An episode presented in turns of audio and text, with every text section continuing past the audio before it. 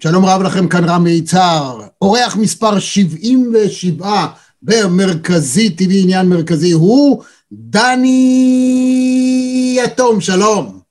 שלום וברכה, זה כאילו שתקעתי גול. אז, אז, אז חכה, אתה תתקע הרבה יותר מגול אחד. אז יופי. כראש מוסד לשעבר, קבל ציח שאתה מאוד מאוד מאוד מאוד תאהב. לפני השיחה הזאת, קיימתי שיחה מעמיקה עם שני הסוקרים הכי בכירים במדינת ישראל, או נחשבים הבכירים ביותר במדינת ישראל. לא סיפרתי להם שאני עתיד לדבר איתך, אבל חקרתי קצת, ובסופו של דבר הנה המסקנה.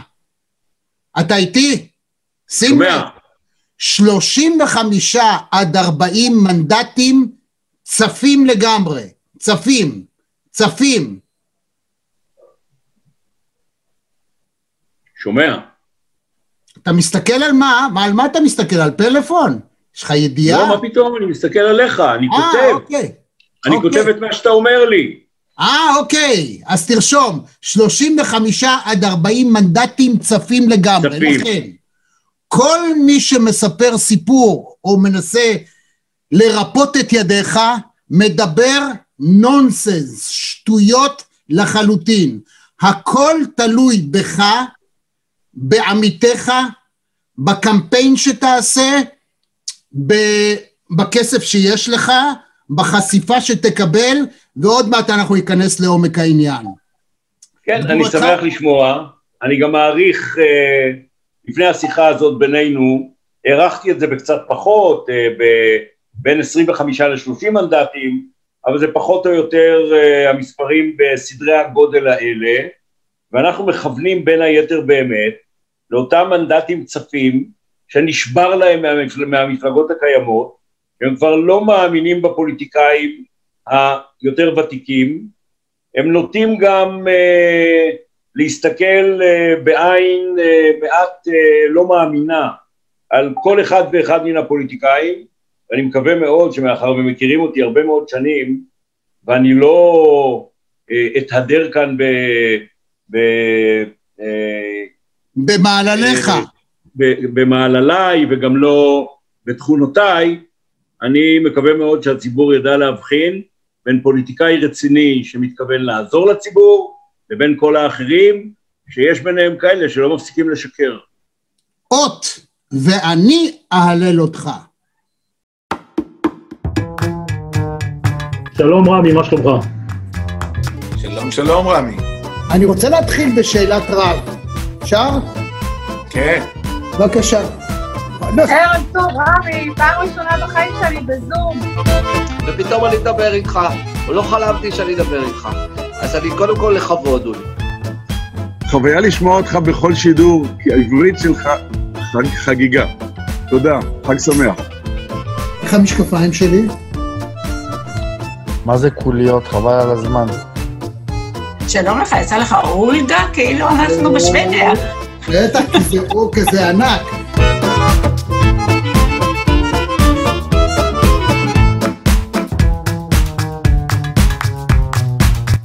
רמי יצהר, הכבוד כולו שלי. תמיד תמיד חיבבתי, אהבתי והערכתי את העבודה המקצועית שלך, וגם בערב הזה כמו שאני אומר, האנשים הצעירים יש להם את הכוח, אבל אני יודע את הכיוון. אני לא עשיתי את. זה במודע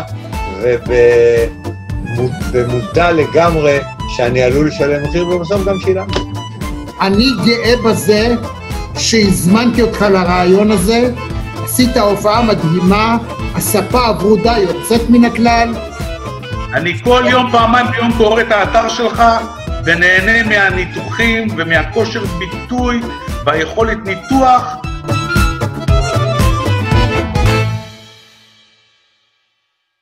רבותיי, שני דברים. קודם כל, קהל היעד שלך הוא מיליון וכמעט ארבע מאות אלף מצביעים. נכון. שזה זה בעצם קהל היעד שאליו אתה מכוון בקמפיין שלך, במסרים שלך. אילו אני הייתי היועץ שלך, אילו היית שוכר את שירותיי, וזה עולה הרבה מאוד כסף, הייתי אומר לך דבר אחד, רפי איתן, האיש שחולל את, את ההפתעה המדהימה וקיבל שבעה מנדטים צץ מנוהוור והגיע לאן שהגיע פתאום, עם מפלגה שהיא פחות או יותר הלכה לבייס שאתה מכוון אליו, עשתה טעות אחת, אחת ויחידה. היא לא הייתה באמת רשימה סקטוריאלית, ולכן היא נעלמה. אם אתה תצליח לייצר את התחושה שהנה באמת, הנה לפניכם רשימה סקטוריאלית, למשל נוסח, אם אני אתן דוגמה למה זה רשימה ש"ס, סקטוריאלית, יהדות התורה, בדיוק, החרדים, ש"ס, פעם מה שהיו העולים מברית המועצות, לפני שזה הפך להיות ליברמן ויצא משם, ברח משם, אם תצליח לייצר את זה, יש לך עשרה מנדטים. גם כשאני מסתכל על רשימת האנשים שרצים איתך, זה משהו מדהים. מה אתה אומר? אני אומר שאתה צודק, אני אומר שהניתוח שלך נכון, אני מקבל אותו אה, כמו שהוא, אני משוכנע שאנחנו צריכים להיות אה, בעלי אה, מסר מחודד מאוד, לא להתפזר ולא להת, אה, להיפרס על פני אה, קבוצות גדולות מדי של הציבור. יש לא רק מיליון ושלוש מאות חמישים אלף גמלאים, יש עוד מיליון בני משפחה שמטפלים בהם, וגם הם סובלים מאוד כתוצאה מכך שהאזרחים הוותיקים סובלים. המשפחות היום לא יכולות לסייע כפי שסייעו בעבר, בגלל המשבר הכלכלי הנורא, המשבר הבריאותי הנורא, זאת אוכלוסייה, האוכלוסייה של האזרחים הוותיקים, זאת אוכלוסייה ששבתה את ליבי. אני לא התכוונתי לחזור חזרה לפעילות פוליטית, אבל כשקראתי ולמדתי, העמקתי וראיתי עד כמה האוכלוסייה הזאת מוזנחת, עד כמה היא, עד כמה כל ממשלות ישראל ללא יוצא מן הכלל רמי זנחו אותה, אמרתי אני לא יכול לשבת יותר מנגד, אני אקפוץ לזירה הפוליטית, למרות שלפני 12 שנה עזבתי אותה, התפטרתי ואמרתי בליבי אני לא חוזר לשם יותר, אז אני עוזב את אזור הנוחות שלי, שזה חברה פרטית שהקמתי ועושה חיל, משאיר אותה בידי בניי, ואני מתכוון להיות אוזניים, עיניים ופה לאוכלוסייה הוותיקה. יפה. אותם תשמע, אלה רגע, רגע, שחלק- דני, דני, אתה לא רוצה להתהדר, אבל קהל היעד שלך, הוא רוצה לשמוע את מה שאני עכשיו אגיד עליך, בסדר? נעים לו לשמוע, גם אם הוא, לא, הוא יודע, תשמע, לשמוע את זה, זה משהו, גם כשאתה שומע מה אומרים עליך, מה אתה, זה, זה פשוט מדהים. אז ככה, אתה, אתה מגיע מנתניה, אה, סיירת מטכ"ל, אה, אתה התנדבת, עברת מסלול כלוחם ביחידה, הכשרה כמפקד כיתה, אחרי תום המסלול השלמת בהצטיינות קורס קציני חי"ר, ובסיומו שבת ליחידה כמפקד צוות, בעת שאתה היית בדרגת סגן קיבלת עיטור המופת. בהמשך שימשת מפקד פלוגה ביחידה, השתתפת במבצע תשורה, שימשת, שימשת כסגנו של אהוד ברק בעת שעלה, שימש מפקד היחידה, ובתפקידו זה השתתף בין היתר בפעולת ההשתלטות על מטוס סבנה. בשנת 72 עברת לחיל השריון, ושם עשית שורה ארוכה מאוד של uh, uh, תפקידים, היית uh, מג"ד ומח"ט, לוחם במלחמת יום הכיפורים בחזית הדרום, אחר כך היית uh, כאמור uh, קצין אג"ם של אוגדה 252, מפקד חטיבת שריון במילואים, ואחרי תקופת השתלמות בארצות הברית, קצין אג"ם של גייסות השריון, פיקוד על חטיבה 14, חטיבת שריון סדירה, אחר כך ראש חטיבת תורת השריון, אחר כך הגעת לתת-אלוף, מונית לראש מחלקת מחקר ופיתוח, אחרי חצי שנה התמנית למזכיר הצבאי לשר הביטחון משה ארנס, שזה בצד הזה של המפה הפוליטית. אחר כך שימשת מפקד עוצבת הברזל, שזה מפקד אוגדה, ב-87 קודמת לדרגת אלוף, ראש אגף התכנון במטכ"ל, אחר כך מפקד אלוף פיקוד המרכז, אחר כך מזכיר צבאי לראש הממשלה ולשר הביטחון, בעת שיצחק רבין ואחריו שמעון פרס היו ראש ממשלה ושר ביטחון, ראש מוסד. אנשים אוהבים לשמוע את הדבר הזה, זה דבר מדהים, ועכשיו אתה איש עסקים מוצלח, אני שומע, אתה מעביר את העניין לילדים, והיית חבר כנסת, עכשיו, זה נכון, זה מפלגת העבודה וזה מהצד השמאלי, אבל סיכמנו, אתה הרי עכשיו לקחת את שירותיי כיועץ והסכמת איתי, עזוב, הנח הצידה את הצד הפוליטי שבו, אליו השתייכת, ודווקא קח את זה שהיית גם ארנס לקח את שירותיך, והוא אה, חירותניק, ליכודניק. אתה צריך ללכת על ליין אחד נורא פשוט, אתה מעכשיו מפלגה סקטוריאלית שמה שמעניין אותה זה אך ורק טובת הוותיקים. ת, ת, תהיו בעד זה, בעד ההוא, לא מעניין. גם במשא ומתן קואליציוני, כשיהיה כזה, הדבר היחיד שאתה תנהל עליו משא ומתן, הוא מה אתה דורש עבור קהל היעד שלך. שאר הדברים לא מעניין אותי. תחזירו, לא תחזירו שטחים, שתי מדינות, שבע מדינות, מה לנו, מה נקבל אנחנו? זה מה אנחנו רוצים. תיקח את הדוקטרינה, שב עם החרדים, תלמד מהם איך סוחטים, ותביא כסף עבור הסקטור הזה. זה לא קשה. אני מוכרח להגיד לך, רמי, אתה יועץ מדהים. אני- אתה, אני אשמח מאוד לקבל uh, עצות רבות ממך, מכיוון שאני חושב שהדרך שבה אתה מציג את הדברים היא הדרך הנכונה. אנחנו מפלגה סקטוריאלית, כך גם אני רק מגדיר אם אותה. תציג את זה ככה, ולא יבואו ויוציאו מההיסטוריה איזה משפט שאמרת לפה או לפה, כשהיית במפלגת. ה... בשום אופן לא. את- אותי לא מעניין, רבותיי, נכון. אני בעד מיליון וחצי האנשים המבוגרים ובני משפחותיהם. זה מה מעניין אותי, שאר הדברים תעשו מה אתם רוצים. נכון, דע לך, אתה הרי יודע שבמקצועי אני השתלמתי גם בתחום, בתחום המדינאות ברמה הבכירה ביותר וגם בתחום הצבאי והביטחוני ברמה הבכירה ביותר. כפי שאמרת, ראש מוסד, אלוף אה, בצה"ל, אה, בתפקידים שבהם אה, נדרשה הבנה מדינית, כמו ראש אגף התכנון, מזכיר צבאי אה, לראש ממשלה ושר ביטחון, גם יועץ מדיני ביטחוני לראש ממשלה אה, אחר ושר ביטחון, שזה אהוד ברק, אבל בכל זאת החלטתי לא לעסוק באלה. אבל אני עשיתי עוד דבר, אני הודעתי קבל עם ועולם שאני לא רץ למשרת ראש הממשלה, גם לא למשרת שר הביטחון. אוי, זה החלום אתה, שלי יש זה להיות אחד, השר, הנה מצאתי, מצאתי מישהו שלא רוצה להיות ראש ממשלה. נכון, גדול. והחלום שלי, החלום, החלום שלי נוכח המצב הרע של החברה הישראלית, זה להיות השר לענייני גמלאים. זה הכל. לא מעבר לזה, ואני בטוח שאין לזה הרבה הכל. תופסים. אלא בדיוק. בעיקר אני. ואני מתכוון לזה, ואני מתכוון לכל רגע, לא רק. לא רק גמלאים מגיל 62 ו-67, אלא גם אדם שפורש מהצבא, או- והוא בגיל פרישה של 40 או 50, אתה תצביע עבורנו. נכון, אתה אין עבור ספק כל בכלל. האנשים האלה.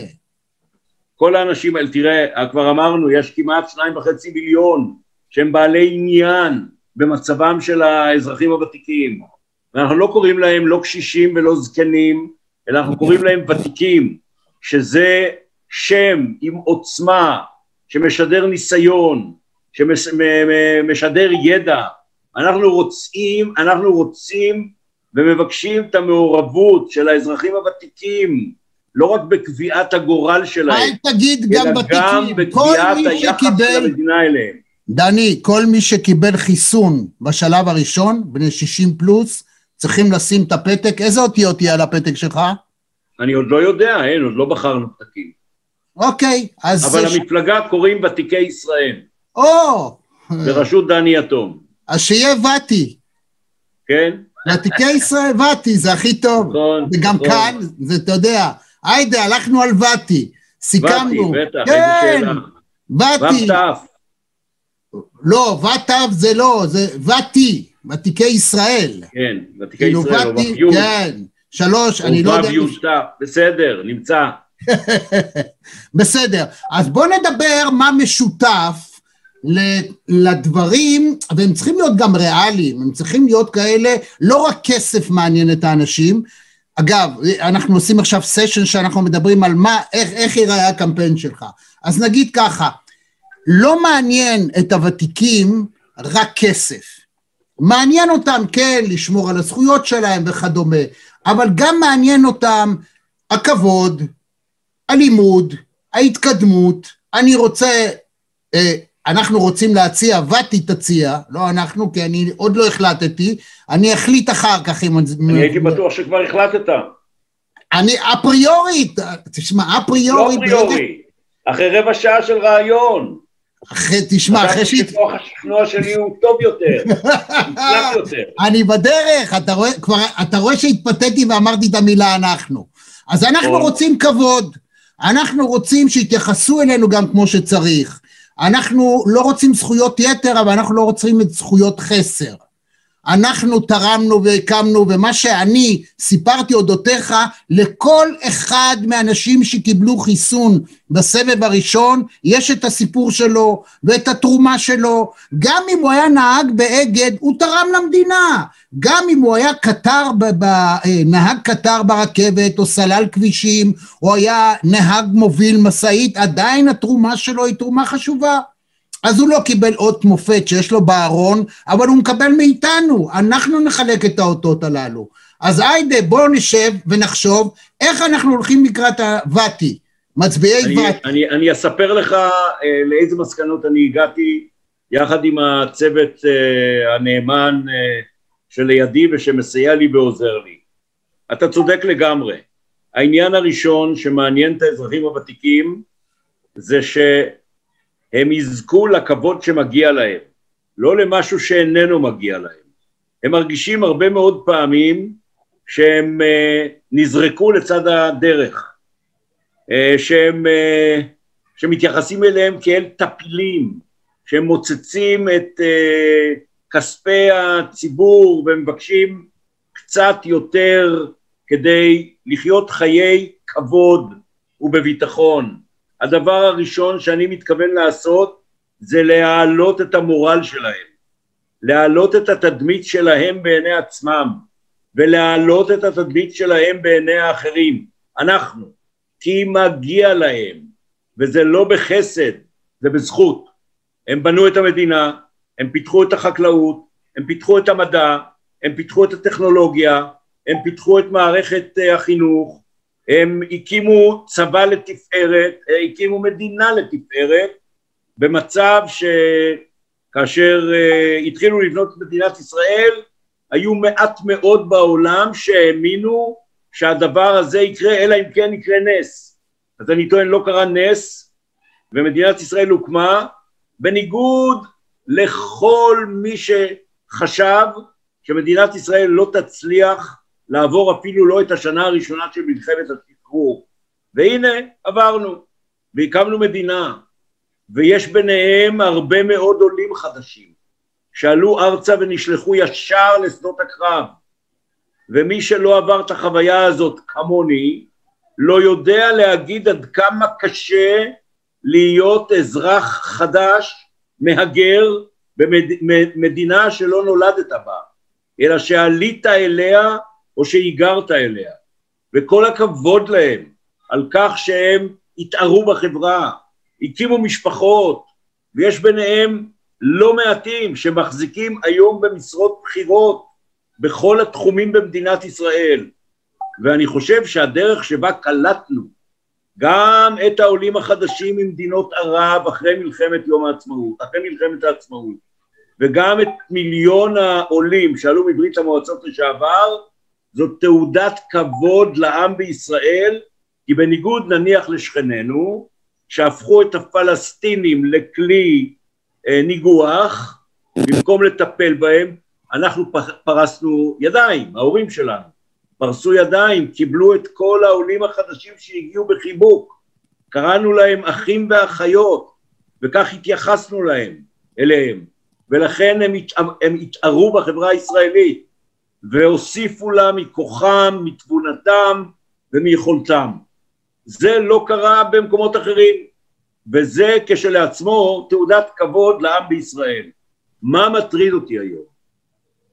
מטריד אותי מאוד שהחברה הישראלית שהיא סוד הכוח שלנו במשך שנים, רמי, כי כשאני מנתח מהם המרכיבים העיקריים בעוצמה אסטרטגית של מדינה, אז המרכיב העיקרי זה החברה, זה לא הטנק, זה לא הנגמש, זה לא המטוס, זה לא הספינה, זה לא חייל הרגלים, זה לא אלה, זה אפילו לא המדע והטכנולוגיה, כי מאחורי כל אלה עומדים אנשים, נשים וגברים, ואם אנחנו לא נדע לאחד אותם אל מול המשימות החשובות שלנו, לא נוכל לגייס אותם.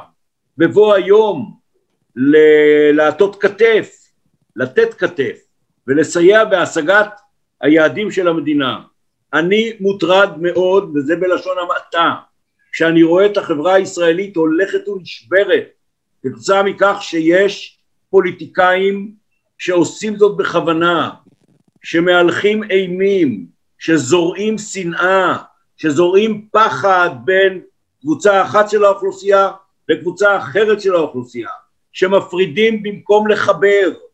אנחנו חייבים מנהיגים שיחברו, לא שיפרידו. יש כאן מספיק כתות ומספיק שבטים ומספיק עדות וגם בעלי השקפות פוליטיות אחרות כדי שהמפריד יהיה גדול יותר מהמאחד וצריך להילחם בזה שהמאחד יהיה יותר גדול מהמפריד. ולכן המפלגה בראשותה של, שבראשותו של אה, דני יתום אומרת כך לא אכפת לנו בעד מי הצבעת עד היום לא אכפת לנו מה השקפתך לא אכפת לנו אם אתה חרדי או אשכנזי או ספרדי או ערבי או דרוזי או רוסי או משהו שזה לא יהיה או בדואי. אם אתה בן אדם שפרשת כבר או הפרישו אותך ואתה רוצה שיהיה לך כבוד, הכנסה, זכויות שמגיעות לך, תמורה עבור כל מה שהשקעת בימי חייך, אתה צריך להצביע בשביל המפלגה הזאת. אנחנו לא נתעסק בדברים שאינם סקטוריאליים. אנחנו נבין מה צריך ונביע את דעתנו, אבל אנחנו לא נכשיל אף אחד. מי שיהיה ראש ממשלה, שיהיה ראש ממשלה, אנחנו לא מתערבים בזה. אם כן יהיו שתי מדינות, לא מעניין אותנו. אם ייסעו או לא ייסעו בשבת, זה לא ענייננו. לנו חשוב שכל אדם מגיל מסוים יהיה לו את הכבוד ואת ההכנסה ואת המעמד שמגיע לו.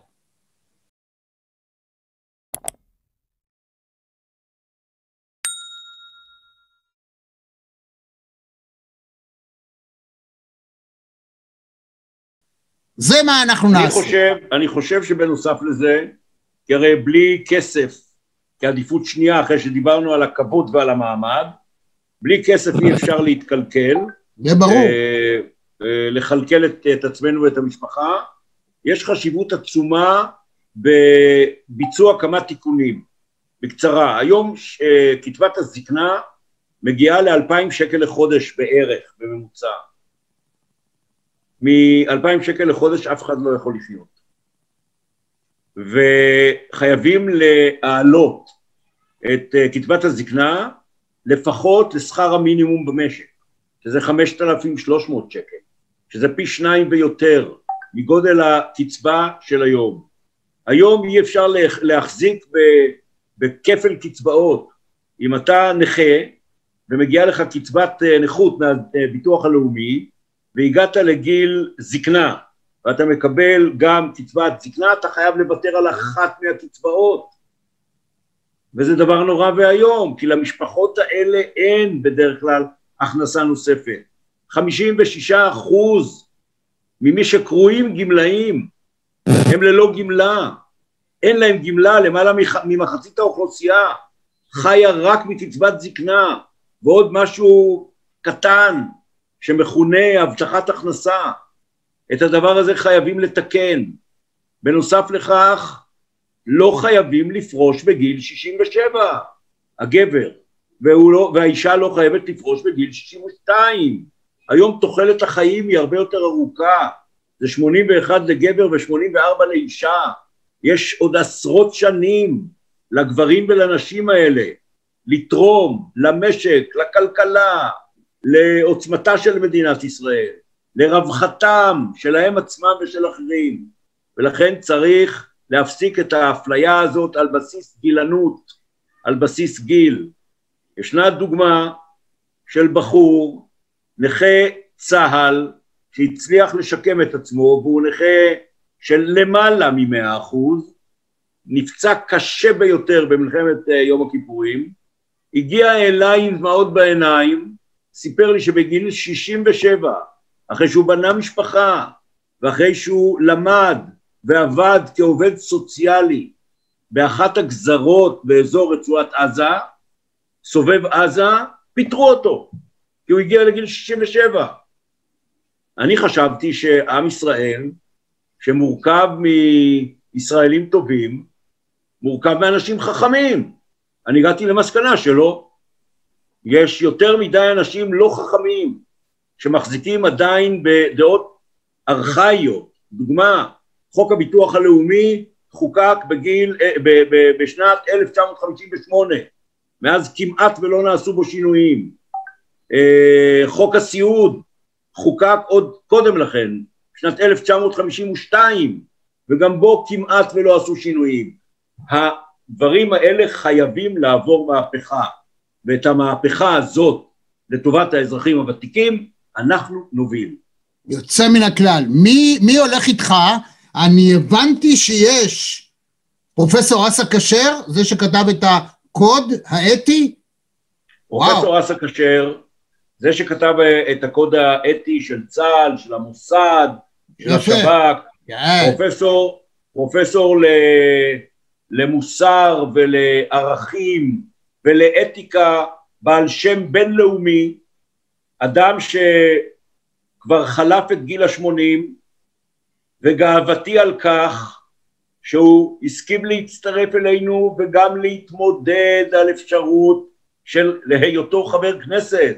כל הוא בא הכבוד. כדי לעזור לאותם אנשים שגם הוא הגיע למסקנה אז לא רבותיי, פרופסור אסא. כשר, אני, אני מבטיח שאני עוד אדבר איתו במסגרת הזאת שלנו. מצוין. כן, אנחנו נדבר על כל מיני דברים שהם מאוד חשובים, ואני חושב שדווקא צריך קוד אתי להתנהגות כלפי אנשים שהם פורשים.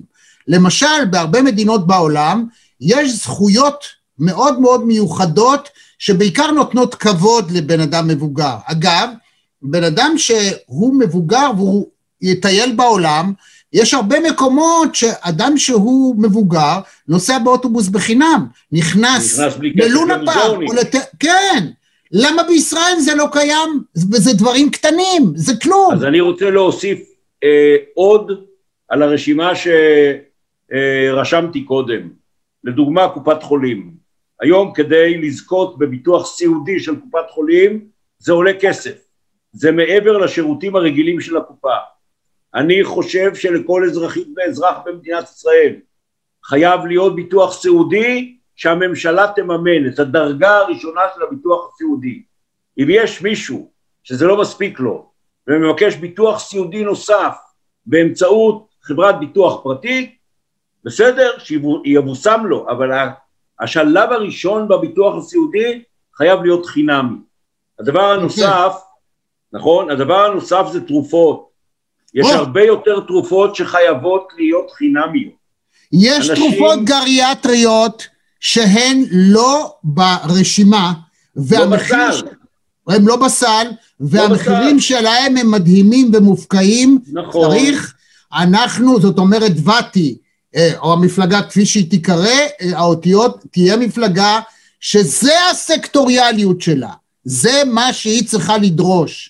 שבסל נכון. התרופות יהיה אגף שלם שהוא לגריאטריה, שבקופות החולים יהיו יותר פסיכולוגים לאנשים מבוגרים, שהרמה בבתי האבות תהיה גבוהה יותר. אלה הדברים שמעניינים. ורבותיי, אם אתם עדיין לא בבית אבות או בדיור מוגן, יכול להיות, תרצו פעם להיות. אז המפלגה הזאת, בראשה עומד דני יתום, תדאג שלהורים שלכם לא תצטרכו לדאוג להורים וכל הזמן להשיג עבורם כסף ותצטרכו למשכן את הדירה שלכם ואת הבית כי הם יוכלו לחיות ברווחה הרבה יותר גדולה. לכן אתם צריכים להצביע בשביל דני יתום. דני יתום יצטרך להשיג כסף ודני יתום יצטרך להביא דבר הדברים האלה להמונים ואין לך יותר מדי זמן, יכול להיות שאתה נמצא, אתה לא יכול להיות, בוודאות אתה קצת באיחור, לכן אתה צריך לפרוץ בטירוף עכשיו, לא סתם, לרוץ עם הדבר הזה, אתה יודע מה, עם הוידאו הזה שעשינו פה עכשיו, עם השיחה הזאת, פנטסטי. להעיף אותה, היא תופיע לכל, לכל אדם, וזה לא בעיה. יפנו אל אנשי המקצוע ואני אראה לכם, אני אגיד לכם איך אפשר לדאוג שכל אדם במדינת ישראל שהוא קהל היעד שלך, זה לפחות מיליון וחצי, אם לא שניים וחצי מיליון מצביעים, זה יגיע אליהם, לפלאפון, למחשב, לכל מקום, זה ירדוף אחריהם. וזה מה שאתה צריך להתחייב. אך ורק אתה באת בשביל לדאוג סקטוריאלית. אתה לא תביע שום דעה אחרת. זה לא מעניין אותנו. מי עוד איתך חוץ מפרופסור אסא כשר? פרופסור רבקה לזובסקי, שבמשך שמונה שנים, היא פרופסור לחינוך, שבמשך שמונה שנים הייתה אה, יושבת הראש של תנועת ויצו העולמית, אמ, והשדרית אה, בעבר, פרלי שחר. פרלי שחר, בעלת אה, ניסיון של 50 אה, שנים בעבודה רדיופונית, אתה לא צריך להסביר מי זאת פרלי שחר. ויש לי רבים וטובים, שאני מי עוד? אחשוף את אה, שמותיהם. מה, שמעתי אני- ננסי, ננסי ברנדס? לא, לא, ננסי ברנדס. לא. אז לא. אז מי, לא, אז הוא חבר טוב שלי, אבל הוא לא. לא. הוא לא. אז מי עוד? אה, אני אחשוף את, אה, מחר ייחשף שם נוסף, אני לא רוצה, אה, מישהו קיבל בלעדיות כבר לחשוף את השם הזה ולקיים איתו אה, רעיון, אין בעיה. אז אתה, אני בטוח שאתה תהיה גאה בשם וואו. החדש או באיש. שנושא את השם הזה, וזה שיש לי פרופסור לאתיקה ופרופסור לחינוך זה נהדר, כי אני מקווה מאוד שאנחנו נוכל להרביץ תורה, גם תורה חינוכית וגם תורה אתית, כאשר ניכנס לכנסת לחברות וחברי הכנסת, נכון, נכון. שעושים עושים שם רע למקצוע הזה. עזוב את זה, הזאת. רק חיוב. דני, אל תדבר, אל תדבר. סרה באף אחד. אתה לא, רוצה חלילה. להיכנס, אתה אמרתי מי- תדבר לא רק חיוב. מי. לא, לא משנה. לא כולם מי. נהדרים. כולם, תראה, לקבל חינוך, לקבל חינוך נוסף זה נהדר, בדיוק. ללמוד אתיקה זה נהדר, גם אני. מוכן. אנחנו מדברים אך ורק בחיוב. כל חברי הכנסת מופלאים, הם נהדרים. כל המפלגות שמתמודדות, אין טובות מהן חוץ מאחת. היחידה שתדאג באמת, באמת, באמת לך, זאת המפלגה שלי. חוץ מזה בלב, אין- אם היה אפשר להצביע לשתי מפלגות, פתק אחד אתה שם לי, זה הראשון, השני למי שאתה רוצה, לא אכפת לי, זה לא מעניין אותי למי אתה מצביע. אנשים צריכים לדעת שאנחנו צריכים לקבל לפחות 150 אלף קולות על מנת שיהיו לנו ארבעה מנדטים ונעבור את אחוז החסימה. ואני לא קורא... הרבה יותר, אני, אני רוצה לא, הרבה אני יותר. אומר, לפחות, לפחות אמרתי. לפחות 150 אלף קולות. לא מדובר על דבר שהוא של מה בכך, לכן, אבל אני משוכנע... ולכן, רגע, דני, זה לא עובד ככה. ולכן, איך זה עובד? הואיל ואני חייב לקבל 150 אלף קולות לפחות, אם אתה השתכנעת להצביע עבור דני יתום, זה לא מספיק. אתה צריך לשכנע את אשתך ואת משפחתך. בעיקר אם זה מאנשים שנמאס להם ממה שקורה עכשיו, והם לא יודעים את מי לבחור, והם יודעים שמי שהם יבחרו מחר יתהפך וילך למקום אחר, או אחד שילך לכלא, או אחר שבכלל יהיה במפלגה אחרת. היחיד שידאג לך. תבינו, קחו את החרדים, תראו כמה הם חכמים. הם תמיד דואגים לעצמם, ולכן הם מקבלים, ומקבלים, ומקבלים, וחיים ברווחה, והם... אתם תדאגו לעצמכם. עזבו עכשיו את כל היתר, שאחרים ישברו את הראש. תביאו את המשפחות שלכם, תביאו את הילדים שלכם, תביאו את ההורים שלכם, ותצביעו עבורנו. זה הקמפיין שלך. אתה איתי? תצביעו עבורנו, לא בשבילנו. תצביעו עבורנו בשבילכם, בשבילכם, בשביל כל האזרחיות והאזרחים הוותיקים, הילדים שלהם והנכדים שלהם, וכל מי שידו איננה משגת, והוא חי אה, חיים בתנאים לא טובים, ושהמדינה צריכה לסייע לו, יש ציבור גדול של נכים, שאנחנו נדאג להם גם כן, אבל הציבור העיקרי שאנחנו נדאג לו, ולצורך העניין הזה אנחנו חייבים להיות בכנסת וגם בממשלה, זה ציבור האזרחיות והאזרחים הוותיקים, שעד היום באמת אף אחד לא דאג להם. הם קיבלו המון הבטחות, אבל הם uh, הגיעו למצב שאת ההבטחות לא קיימו, וכתוצאה מכך הם התאכזבו. אני יכול להבטיח שכאשר נהיה בכנסת ובממשלה, את מה שאמרתי כאן, אנחנו נמלא ונקיים לטובתכם. ולכן באמת כל בני המשפחה צריכים להצביע בעד מפלגת ותיקי ישראל, מכיוון שלא רק שנעזור לאזרחים הוותיקים, אלא נעזור גם לכם, בני המשפחה שלהם. נקל עליכם. אנחנו סבורים שמי שעוזר להוריו צריך לקבל הוא הקלות במס הכנסה. כל מי שמסייע להוריו, כל מי שעוזר, כל מי שיכול להוכיח שהוא משתתף בדמי uh, שהייה שלו, הבריאות של ההורים, אנחנו חלק, זה צריך להיות דידקטבל, uh, מה שנקרא באנגלית, כן. דהיינו, דהיינו שהוא uh, הוצאה מוכרת. זאת אומרת, יש שורה ארוכה של דברים, שאם הייתי, הייתי מחליט להיות במפלגה שלך, הייתי נותן לך עוד 12 דברים שצריך לדבר אודותיהם, וצריך להביא אותם, הם אגב לא קשים לביצוע. אתה רק צריך לקחת את כל, את הדוקטרינה שהחרדים עובדים עם זה כבר 75 שנה, וללכת על פיה. איך הם, כל פעם שצריכים החלטה שרוצרים את הקול שלנו למשהו, כל פעם שיצטרכו למשהו את הקול שלנו, הם יצטרכו לתת לכם, לכם, לא לי, לכם. אני מתכוון, אני מתכוון לנהוג באסטרטגיה הזאת בדיוק. והדוגמה שלי באמת זה מפלגות סקטוריאליות, כמו שתי המפלגות החרדיות לדוגמה, ובעבר היו uh, נוספות. אנחנו באמת מפלגה שהמילה סקטור מתאימה לה, מכיוון שאנחנו נדאג בראש ובראשונה וכמעט אך ורק לאזרחים הוותיקים, כך שחייהם יהיו חיים בכבוד ובביטחון, ביטחון תזונתי, ביטחון רפואי, ביטחון פיזי, ותרבותי, ותרבותי, תרבותי.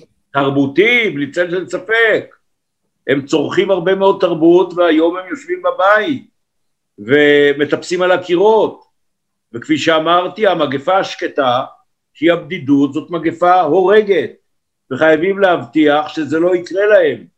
זה הגיל שבו גברים ונשים שהיו עשרים שנה קודם לכן במלוא אונם וכושרם, ושגידלו אותנו ותרמו לנו, זה הגיל שבו אנחנו צריכים להחזיר להם, באותה מטבע, לתרום להם ולסייע להם בשנים שבהם הם צריכים סיוע, גם סיוע רפואי וגם סיוע כלכלי, גם סיוע תרבותי okay. אוקיי. וגם סיוע פיזי. דני יתום, היית ראש אג"ת, ראש אגף התכנון במטכ"ל. בוא נתכנן את זה, איך עושים?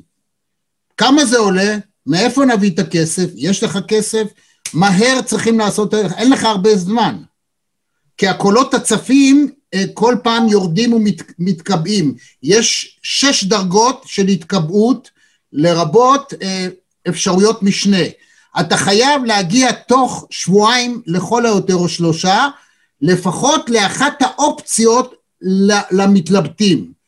אתה צריך להתחיל לעבוד. גבירותיי ורבותיי, צופות, צופים, מאזינות, מאזינים, אני גאה, שמח ומאושר לארח את פרופסור אולגה רז, שלום לך. ג'יה רון לונדון, שלום לך. שלום וברכה. סימי ריגה, how are you sir? שלום לפרופסור רפי קרסו. שלום וברכה. דוקטור אבשלום קור, שלום לך. שלום לנחמן שי. היי זאביק. דוקטור צחי בן ציון. חיים רמון, שלום. רון לבנטל הגדול, שלום! אה, עמירם לוין, שלום. שלום, שלום.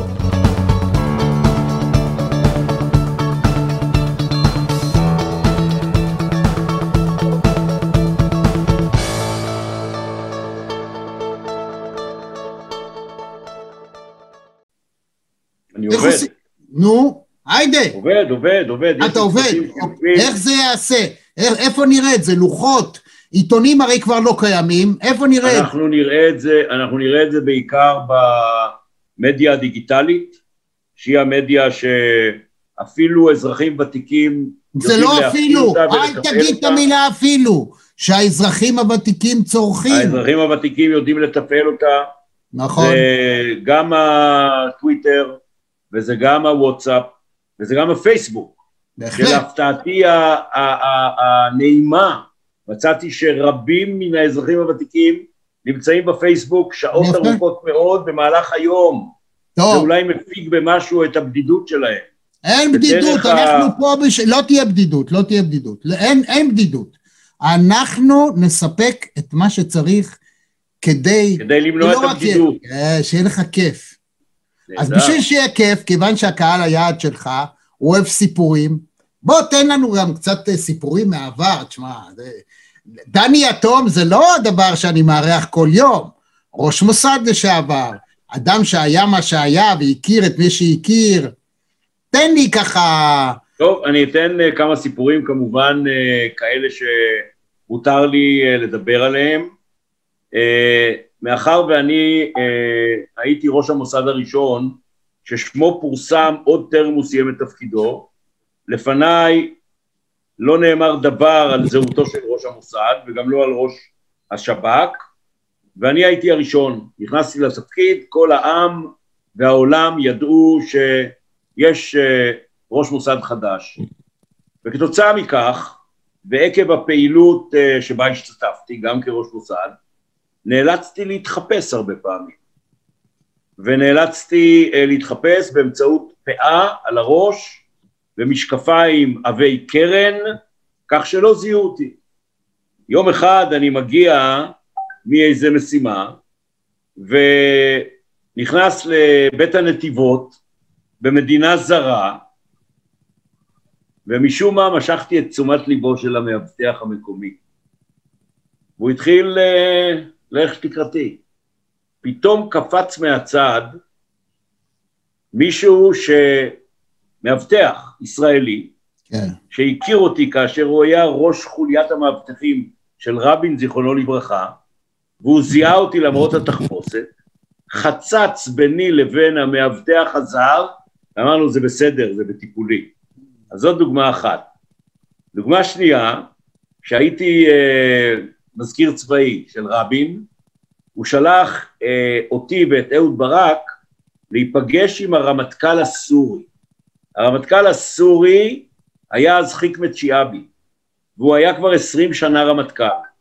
הוא היה איש השני בעוצמתו בסוריה, למרות שהוא היה סוני, ובסוריה אה, אתם יודעים ששולטים העלווים. עלווים. עלווים, כן, עלווים שהם קרובים יותר לשיעים. והוא היה סוני והוא היה האיש מספר שתיים, כי עשרים שנה הוא כבר היה רמטכ"ל. והסורים ייתנו את הפגישה בכך שהיא תהיה פגישה חשאית. והם איימו שאם דבר הפגישה ייוודע, אז uh, הם יחזירו את הרמטכ"ל שלהם ולא תהיה פגישה. הפגישה הזאת הייתה מאוד חשובה, והיא נועדה להתקיים בבלר האוז, שזה בית הערכה הרשמי, הרשמי של הבית הלבן, נמצא ממש באותו רחוב ממולו. ויצאנו אה, מחופשים, אהוד ברק, שהיה אז רמטכ"ל, ואני, וקודם כל כשחיפשו אותנו, אני, הבטן התפוצצה לי מצחוק. הסתכלתי על אהוד ברק, הוא תמיד היה לבוש אישה. את אימא שלו ראיתי. לאימא שלו, אסתר, זיכרונה לברכה, הייתה תספורת קצרה כמו לנער, כן. והוא דמה לה שתי טיפות מים. בדיוק, הוא תמיד אהב אישה. הגענו לפגישה בשלום, הכל היה בסדר, נכנסנו פנימה עם הפרוקות, עם, ה, עם הפאות, והאמריקאים לא הפסיקו להתגלגל מצחוק. אז יש גם אה, אנקדוטות כאלה. והדבר האחרון זה אה, חילוץ בני ערובה בסבנה, אתם זוכרים, 72, נחטף מטוס אה, בלגי של צבא, חברת סבנה, בטיסתו מבריסל לנמל התעופה בן גוריון, בדרך הוא נחטף על ידי ארבעה מחבלים, שני גברים ושתי נשים, ונחת בנתב"ג. ובשלב מסוים באור יום, כאשר זה דבר מאוד לא מקובל ליחידות קומנדו, נדרשנו להשתלט על המטוס, כאשר המחבלים שישבו בקורפיט, בתא הטייס, ראו למרחק של קילומטרים כל מי שמגיע. הסרבנים הלבנים. התחפשנו למכונאים עם סרבלים לבנים, עברנו את כל המכשלות, הגענו עד המטוס, תוך שאנחנו מטעים ומתעתעים במחבלים שהסתכלו עלינו, ואפילו כיוונו אלינו אקדחים מרוב הקוקפיט. סחבנו איתנו סולמות, אי אפשר לדלג אל הכנף, היא גבוהה מדי. נכנסנו דרך כל הפתחים בבת אחת, כולל דרך ארבעת פתחי החירום, החלונות שנשברים, בתוך 90 שניות רבותיי, שזה דקה וחצי, הרגנו את שני המחבלים ושבינו את שתי המחבלות. לצערי הרב, נוסעת אחת שנבהלה וקפצה אל תוך אה, מטח חילופי האש, נהרגה. אבל זה נחשב עד היום למבצע המוצלח ביותר של חילוץ בני ערובה ממטוס אה, חטוף, גם ביום וגם בלילה. מדהים, מדהים. תגיד, אה, מה עושה לך השם ח'אלד משעל? אה, ח'אלד משעל זה מנהיג החמאס ששלחתי אה, לוחמים אה, של המוסד לחסל אותו מכיוון שהוא עמד מאחורי כל הפקודות, כל ההוראות, כל ההנחיות אה, לביצוע פיגועים ביהודה, בשומרון, ברצועת עזה ובתוך מדינת ישראל. הוא היה אז, ב...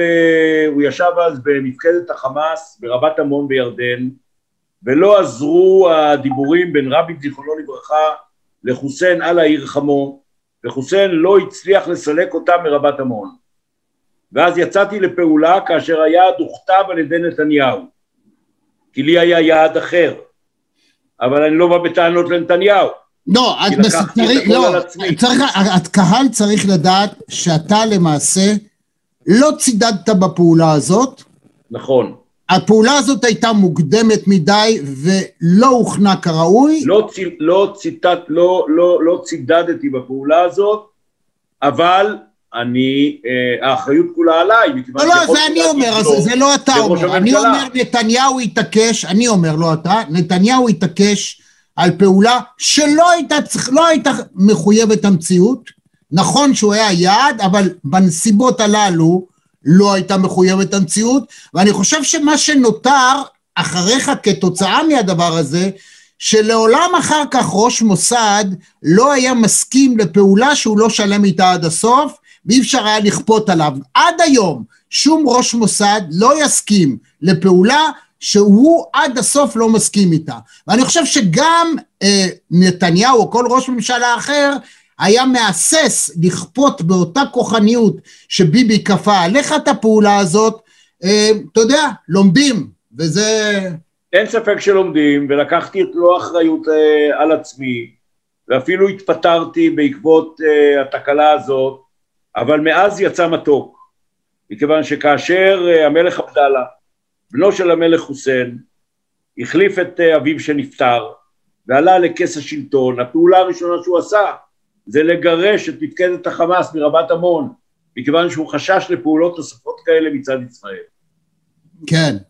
שמע, זה היה, אבל אלה היו רגעים קשים, אני מניח, בחייך. אין אלה... ספק שהיו רגעים קשים, שם נבחן המפקד שבך, שם נבחן האם אתה אחראי או לא, האם אתה זורק את האחריות על אחרים או לא, ומה אתה עושה כדי לחלץ את אנשיך.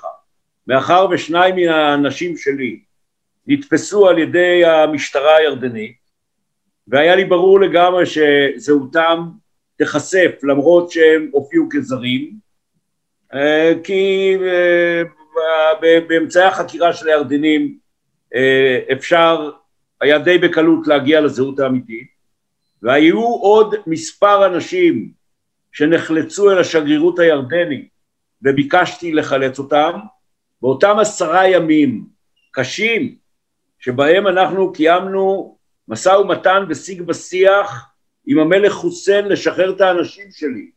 הדבר העיקרי שהנחה אותי זה להביא את האנשים שאני שלחתי הביתה. ואני שמח לומר שבחלוף עשרה ימים השניים האחרונים הגיעו הביתה. כן, אבל uh, המחיר לא היה זול. לא היה זול, למרות שבסופו של דבר אותו אחמד יאסין, גורלו היה, לא בתוך, היה, בתוך כיסא הוא הגלגלים. לא היה נהרג אלמלא, עוד פעם, זה, זה פועל יוצא, אבל ברור נכון. לגמרי שהעובדה שהוא שוחרר אפשרה לחיל האוויר לאחר מכן להטיל עליו פצצה ולהרוג אותו. כן. אתה היית בצבא והיית במוסד, בתפקידים מאוד בכירים. כשאתה מסתכל היום על הצבא והמוסד והשב"כ, אה, עדיין, עדיין מבחינת האמון הציבור הוא הכי, זאת אומרת, יש ירידה בבתי המשפט, אבל לגופים הללו יש את, עדיין את ההילה. זה מוצדק או שגם פה יש סוג של התערערות לפי דעתך? לא, לדעתי זה מוצדק. אה, זה מוצדק לצה"ל מכיוון שצה"ל הוא צבא העם, וכמעט כולנו מתגייסים, כמעט 70 אחוז מן הצעירות והצעירים מתגייסים לצה"ל כל שנה, ו-30 אחוז בגלל כל מיני טעמים לא מתגייסים, ואני חושב שזה דבר שצריך לתקן אותו, כי באמת כל העם צבא, וכל הארץ חזית עדיין. נכון, המשימות משתנות עם הזמן, לא נשקף לנו כרגע איום קיומי, כל עוד לאיראן אין פצצת אטום ואין טיל שיכול להוביל את פצצת האטום לעבר ישראל, אין ולא נשקף לנו איום קיומי. האיום שמתקרב לאיום קיומי היום זה האיום הפנימי שעליו דיברנו כמעט כל הרעיון הזה. זה העובדה שהחברה הישראלית הולכת ומתפרקת. זה האיום הקשה ביותר, והוא קרוב להיות איום קיומי. אה, צה"ל הוא צבא טוב, הוא אה, אה, מגיע להישגים אה, פנטסטיים, כמו תמיד, יש איים טובים יותר, יש איים טובים פחות, אבל העובדה היא שצה"ל עושה כמעט כל יום וכמעט כל לילה פעילות מבצעית מאוד מורכבת, מאוד מסובכת ומצליח בה. השב"כ והמוסד בכלל, יש להם רייטינג ענק ובצדק רב. אלה הם שני ארגוני ביון, אם לא הטובים ביותר בעולם, כדי שלא נשוויץ, רמי, הם מהטובים ביותר בעולם. מה זאת אומרת, מי יותר טוב מאיתנו? סליחה, אדוני? אנחנו באותה רמה עם ה-CIA, עם ה-FBI, עם ה-MI6 הבריטי, עם ה-BND הגרמני, בהחלט. אני חושב שאפילו יותר. זאת אומרת... בוא, אל תתעלל חוגר כמפתח. לא, אבל כשהם צריכים משהו, מישהו מכל הארגונים האלה שאתה שמדבר אודותיהם, שהם צריכים מישהו שמדבר פרסית, אז מבקשים מאיתנו. או מישהו דחוף דחוף להקפיץ מישהו שצריך לשאול איזה שאלה, איזה בחדר חקירות גרמני, אז הם יודעים למי לצלצל. אז יש נכון. אנשים שעולים על המטוס ועושים את הדבר הזה, ובגלל זה אני רוצה, אתה יודע, הערכות הן שביידן או לא ביידן, הוא הרבה לא יוכל לשנות, כי להפך, הוא יודע עד כמה ישראל היא בת ברית, לא הייתי אומר שווה בשווה, אבל החשיבות של ישראל היא אדירה עבור האמריקאים, עבור הביון האמריקאי, עבור גם הצבא האמריקאי, מה שאנחנו נותנים כאן הוא בלתי נתפס שהישראלים הממוצעים לא יודעים. דבר על זה קצת. כן, אנחנו uh, שותפים uh, שווי זכויות ושווי חובות עם הצבא האמריקאי ועם המודיעין האמריקאי וכך גם עם מדינות נוספות.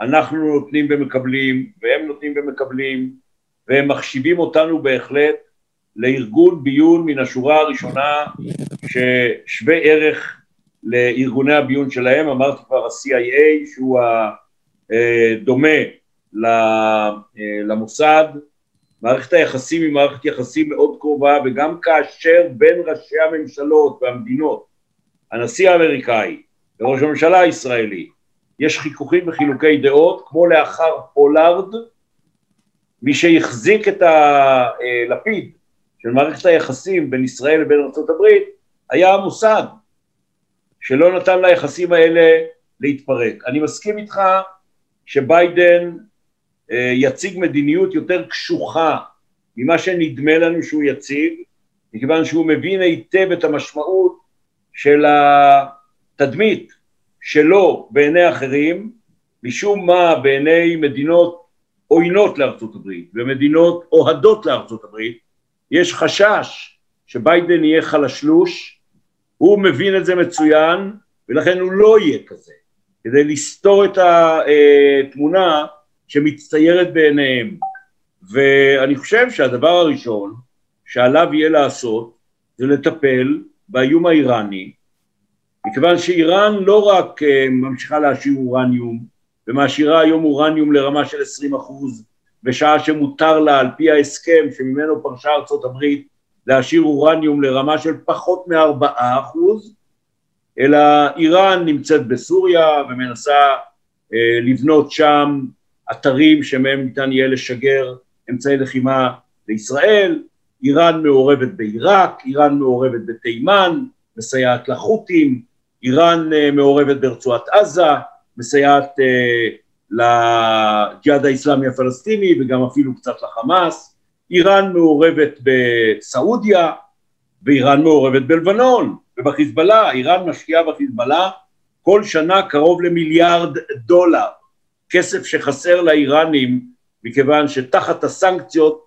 הם נאנקים תחת הנטל, אין להם מספיק אוכל ואין להם מספיק אה, דברים אחרים, הם לא יכולים לקנות אה, חלקי חילוף למטוסים, כולל לא למטוסי נוסעים, והם מנסים לשכנע על ידי איומים את המדינות האירופאיות ולקראת אה, אה, הכרזת אה, ביידן כנשיא הברית, אז גם כלפי האמריקאים הם מנסים לאיים על ידי זה שהם אומרים שאם הברית והאחרות לא יסירו את הסנקציות מעל איראן, אז הם ימשיכו לפתח אה, ולהעשיר את האורניום עד אשר יהיה להם אורניום ברמה של 90 אחוז, שזה מה שקרוי אורניום לרמה אה, צבאית.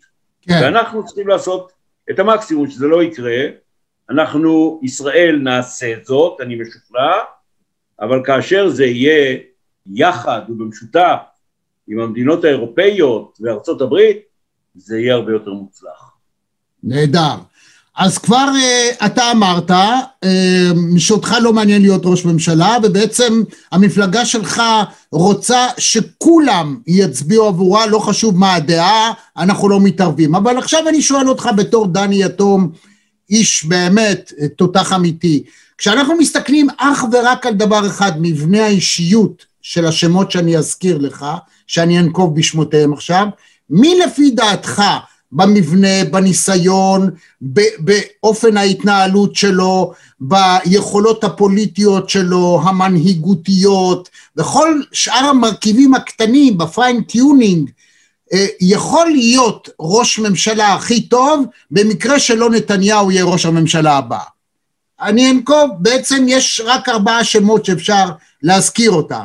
אחד זה בנט, אני אלך מהימין לכיוון השני, אז בנט הוא הכי ימין ביניהם, אחריו גדעון סער, אחר כך בני גנץ, חולדאי, אלה השמות, אה, טוב, גם לפיד, אבל אתה יודע מה, שכח מלפיד, הוא ראש ממשלה לא יהיה בחיים. תן לי את השמות האחרים. אתה לא מתכוון להכניס אותי לפינה הזאת, אמרנו הרי שנכון... לא, לא, מבנה אישיות, לא. אני, אני שואל אותך עכשיו לא בתור... אני לא רוצה לנתח, לא, לא, לא. לא. אני לא, לא רוצה לנתח את מבנה האישיות של אף אחד מהם, מכיוון שראשית, אה, חלק מהם הם חברים שלי. הדבר השני, אני לא רוצה להיתפס כמי שדרך ניתוח מבנה האישיות מעדיף את א' על ב'.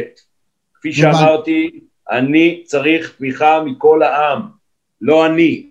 האזרחים הוותיקים. אתה, אתה, כן, הנושא, הרעיון, מה שאתה אומר. ולכן, כאשר אני מצביע על מישהו, אי אפשר לנתק גם את התפיסה הפוליטית שבה הוא מאמין, ואני לא רוצה להיכנס לזה. אתה צודק במאה אחוז. תראה, לזכותו, אני אמרתי ש, שלפיד לא יהיה ראש ממשלה, וגם לא חושב שהוא יכול להיות ראש ממשלה. אבל לזכותו של לפיד ייאמר שהוא פוליטיקאי שהפך, הוא מנוסה, הוא יצר לעצמו base יוצא מן הכלל, הוא מאוד מאוד חרוץ, הוא איש שטח מצוין, ויאמר לזכותו שהוא יודע לעבוד, ולכן גם יש לו base קבוע. אם אתה תצליח לייצר את הדבר הזה, זה יהיה דבר גדול. זאת אומרת, אני חושב אגב, שלך יכול, יכול להיות ה base הגדול ביותר, הואיל וחלק אדיר מהאנשים שיושבים ומשעמם להם, הם אנשים שיכולים וצריכים להירתם למפלגה שלך, לטובת הוותיקים. קח אנשים, גייס אותם, צאו לשטח, אני לא יודע אם אפשר לעשות את זה ב-80 יום, ב-70 יום, בחודשיים. חבל שלא יצאת לדרך הזאת לפני חצי שנה, אבל עדיין צריך. כסף אגב, יש לך? יש לי כסף שאספתי, אה, וזה לא מעט כסף, ובנוסף לזה, אני מבקש לעדכן אותך ואת האחרים, שאנחנו פועלים כבר תקופה ארוכה, בגלל הסגרים ובגלל המגבלות, אנחנו לא יוצאים פיזית למקומות. אני בכלל לא ידעתי, אני בכלל לא, לא ידעתי, האמת שאני רציתי לדבר איתך על חאלד משעל, פתאום מסתבר לי שיש לך מפלגה, אני לא ידעתי. נכון, אז אנחנו עובדים בעיקר, כפי שאמרתי לך, באמצעות המדיה הדיגיטלית. נכון, אנחנו לא התחלנו לפני הרבה זמן, אני הכרזתי על הקמת המפלגה רק לפני פחות משבוע, נו. יום רביעי האחרון, נו. ושבוע ממחר, ואנחנו רואים, תוך כדי uh, עבודה במדיה הדיגיטלית, אנחנו מבקשים גם פידבקים, אנחנו מבקשים uh, uh, לקבל התייחסות לדברים שאנחנו מציגים להם, אנחנו מקבלים התייחסות, גייסנו כבר עשרות אלפי אנשים שאמרו וואו. שהם מאמינים, כן, עשרות אלפי אנשים, וואו. שהם אמרו שהם מאמינים בדרכה של המפלגה הזאת. אני לא אוקיי. חושב שיש מפלגה, כולל מהגדולות ביותר בישראל, שהצליחו לגייס כל כך הרבה אנשים. אנחנו נמשיך ונגייס. בדיוק. והאנשים האלה, חלק גדול מאוד מהם, מה, אה, ממה שאנחנו מקבלים מה, מה, מהפידבק שלהם, אנחנו יודעים שהם גם מוכנים להתנדב ולשכנע אחרים ולהיות פעילים ולתלות אה, פליירים ולתלות גלים וללבוש חולצות וכיוצא באלה הדברים, וכמובן שאנחנו גם נתכנן היטב את יום הבחירות. דני יתום, אני לפני, כשהתחלנו לפני שעה, אני בקושי ידעתי שיש לך מפלגה. אה, הגיתי ממוחי הקודח, אני, אני יועץ ונותן, עובד עם, עם גופים, ארגונים ויחידים, אז אני נתתי לך את נקודת המבט שלי, ואני מאוד שמחתי שאתה אה, איכשהו מקבל ואתה רואה את הכיוון, תל, תחשבו על זה בצוות שלך, תלכו עם זה קדימה, אם תפיצו את זה מספיק מהר, אין שום כוח בעולם שלא יהיה לך, תזכור מה אני אומר לך דו ספרתי דני, זה תלוי בך ובאנשים שיהיו איתך. אתה צריך דו ספרתי במנדטים כי אתה מפלגה סקטוריאלית שדואגת לוותיקים כדי שהם יוכלו לדאוג לילדים שלהם. רבותיי, אתם הילדים, אתם רוצים לעזור להורים, מצד שני אתם צריכים את העזרה של ההורים. אנחנו נדאג שאם הם ירצו להלוות לכם או לעשות משכנתה הפוכה, גם זה אפשר לעשות. אתה צריך איש בהחלט. כלכלה אצלך, אדם שמבין בתחום הזה ולדעת... יש בהחלט, לה... יש בהחלט. נו, אז היידה, איפה הרשימה? תן לי, דני, שאני אדע מה המינור. קבל אותה טיפין טיפין. אני, אני מתנצל, אני לא יכול לתת לך, רמי. לא, אל תיתן לי כלום, זה לא... אם הייתי יכול, הייתי נותן לך, אני לי... זה, זה חלק מהקמפיין. רגע, רגע, רגע, שלא, שלא יובן לא נכון. אתה לא מדבר כרגע, אני לא מדבר איתך בתור עיתונאי שמחפש איזה סקופ. לי זה לא משנה אם אתה תגיד את השם או לא. אני אומר לך, הרי סיכמנו שאני היועץ שלך, נכון? נכון. זהו. אני בתור היועץ שלך אומר, אני, רמי, זה, זה המאות אלפים שעכשיו יראו את הרעיון הזה, וזה יופץ ויגיע. יגיד, אוקיי, אז מתי הוא יגיד לנו? ב-24 במרץ? אני, מחר, אני חושף, שם נוסף. מחר. זה בסדר גמור. שלח לי את... ואתה תתקשר אליי בבקשה, ותגיד לי אם זה שם טוב או לא. דני, אנחנו נתכתב בוואטסאפ, תשלח לי את אסא כשר, אני אשב איתו ונעשה כזה רעיון מעניין. ואת פארלי שחר לא צריך אפילו להציג, היא אישה מדהימה, אז גם היא נכון. מוזמנת, ואתה יודע מה? אני בהחלט אשקול, לפי איך שתתנהגו ומה הדרך שתפעלו, אני אומר שאני בהחלט שוקל אה, לא רק להצביע, אלא גם להמליץ לכל האחרים להצביע עבורך, בלי שום קשר אמרנו, אם היה שני פתקים הייתי שם דני יתום ועוד אחד. זה מה שחשוב. אתה מבין? ולי יש בקשה הראשון. אליך, רמי. יש לי בקשה. כל פעם שאתה חושב שיש איזשהו דבר שאני צריך לדעת, לתקן, לפעול, תרים טלפון. קודם כל, יש לך את הטלפון שלי, לקבל- אנחנו בקשר יומיומי, אנחנו נמשיך להיות נכון, בקשר, אנחנו בהחלט. נהיה בקשר יומיומי, ואנחנו... מכל מלמדיי השכלתי, ככה אני תופס את זה. טוב, אנחנו מכירים, אה, נשתה גם קפה פעם, והכל יהיה בסדר. דני. יתום, שמע, הייתה שיחה מעניינת, סכם את השיחה, בבקשה, סכם, שיחת מפקד, עכשיו תעשה סיכום, תעשה לי... כן, אה, טוב. הסיכום שלי זה שאנחנו מקימים מפלגה. המפלגה היא מפלגה סקטוריאלית, נקראת uh, ותיקי ישראל. היא תדאג לכל מחסורם של האזרחיות והאזרחים הוותיקים במדינת ישראל. זה המסר העיקרי. כדי שנוכל לעשות זאת, אנחנו זקוקים לקולות שלכם, כך שנוכל לעזור לסבא וסבתא, לאבא ואימא, וגם לכם הילדים והנכדים, כדי שהחיים של כל שכבות הגיל האלה שאני ציינתי יהיו חיים בכבוד, בביטחון, חיים שלא יהיה בהם מחסור, חיים של חברה חזקה שמגלה חמלה, מגלה ערבות הדדית והופכת להיות חברה אחודה ולא מפולגת. אני מאחל הצלחה לכולנו. ומעבר לכך, רבותיי, הואיל ו... אולי לא שמתם לב, יש אנשים שלא שמו לב, אבל הגילנות זה האלמנט הגזעני החמור ביותר הקיים בחברה הישראלית. אנחנו, המפלגה של דני יתום, כשאני אומר אנחנו זה, אני, אני, הוא שכר אותי בתור יועץ שלו. אנחנו, דני יתום, המפלגה שלנו, תהפוך לגילנות הפוכה. יהיה כבוד להיות פורש, יהיה כבוד להגיד שאני הצבעתי עבור המפלגה של דני יתום, כי היא תדאג רק לי, והיא לא מתעניינת בשום דבר אחר. לא מעניין אותי כמה מדינות יהיו פה, מעניין אותי שבבית שלנו יהיה יופי. נכון? סיכמת את זה הרבה יותר טוב ממני.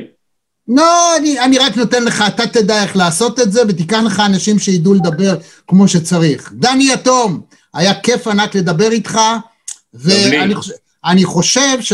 תראה, אם אני אראה שאתם באמת מתקדמים וזה שווה לעוד רעיון, אתה תדבר עוד פעם, וידבר אסא כשר, ותדבר פ- פארלי שחר. ברצון רב. תגיע למאות אלפים אנשים שרואים, שומעים, אגב, תעשו לייק, מאוד חשוב שתעשו לייק, גם אתם, כולכם תפיצו את זה, כי כדי לשמוע את מה שדני אומר וכמה המסר הזה חשוב, חשוב שתעשו לייק, גם באתר וגם ביוטיוב, תפיצו את זה, ת, תלחצו על הפעמון ותקבלו התראה על המרואיין הבא ומתי הוא ידבר ואיך הוא ידבר, ואם אתם רוצים להתנדב, אז למטה יש לכם מקום, תשאירו את הפרטים, אנחנו, אני אעביר את זה לדני, אפילו באופן אישי לוואטסאפ שלו, ובא לציון גואל, דני, אני, אני סומך עליך, דני, דני, אני סומך תודה עליך. רבה.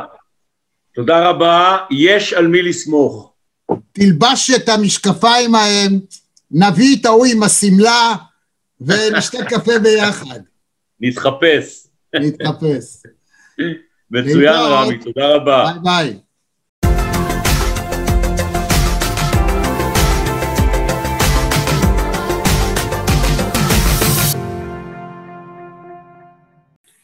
עד כאן מהדורה נוספת של מרכזי TV. אם היה לכם כיף, אם נהניתם, אנא לחצו לייק וגם על הפעמון כדי לקבל רמז על המפגש הבא שלנו. אני רמי יצהר, להתראות.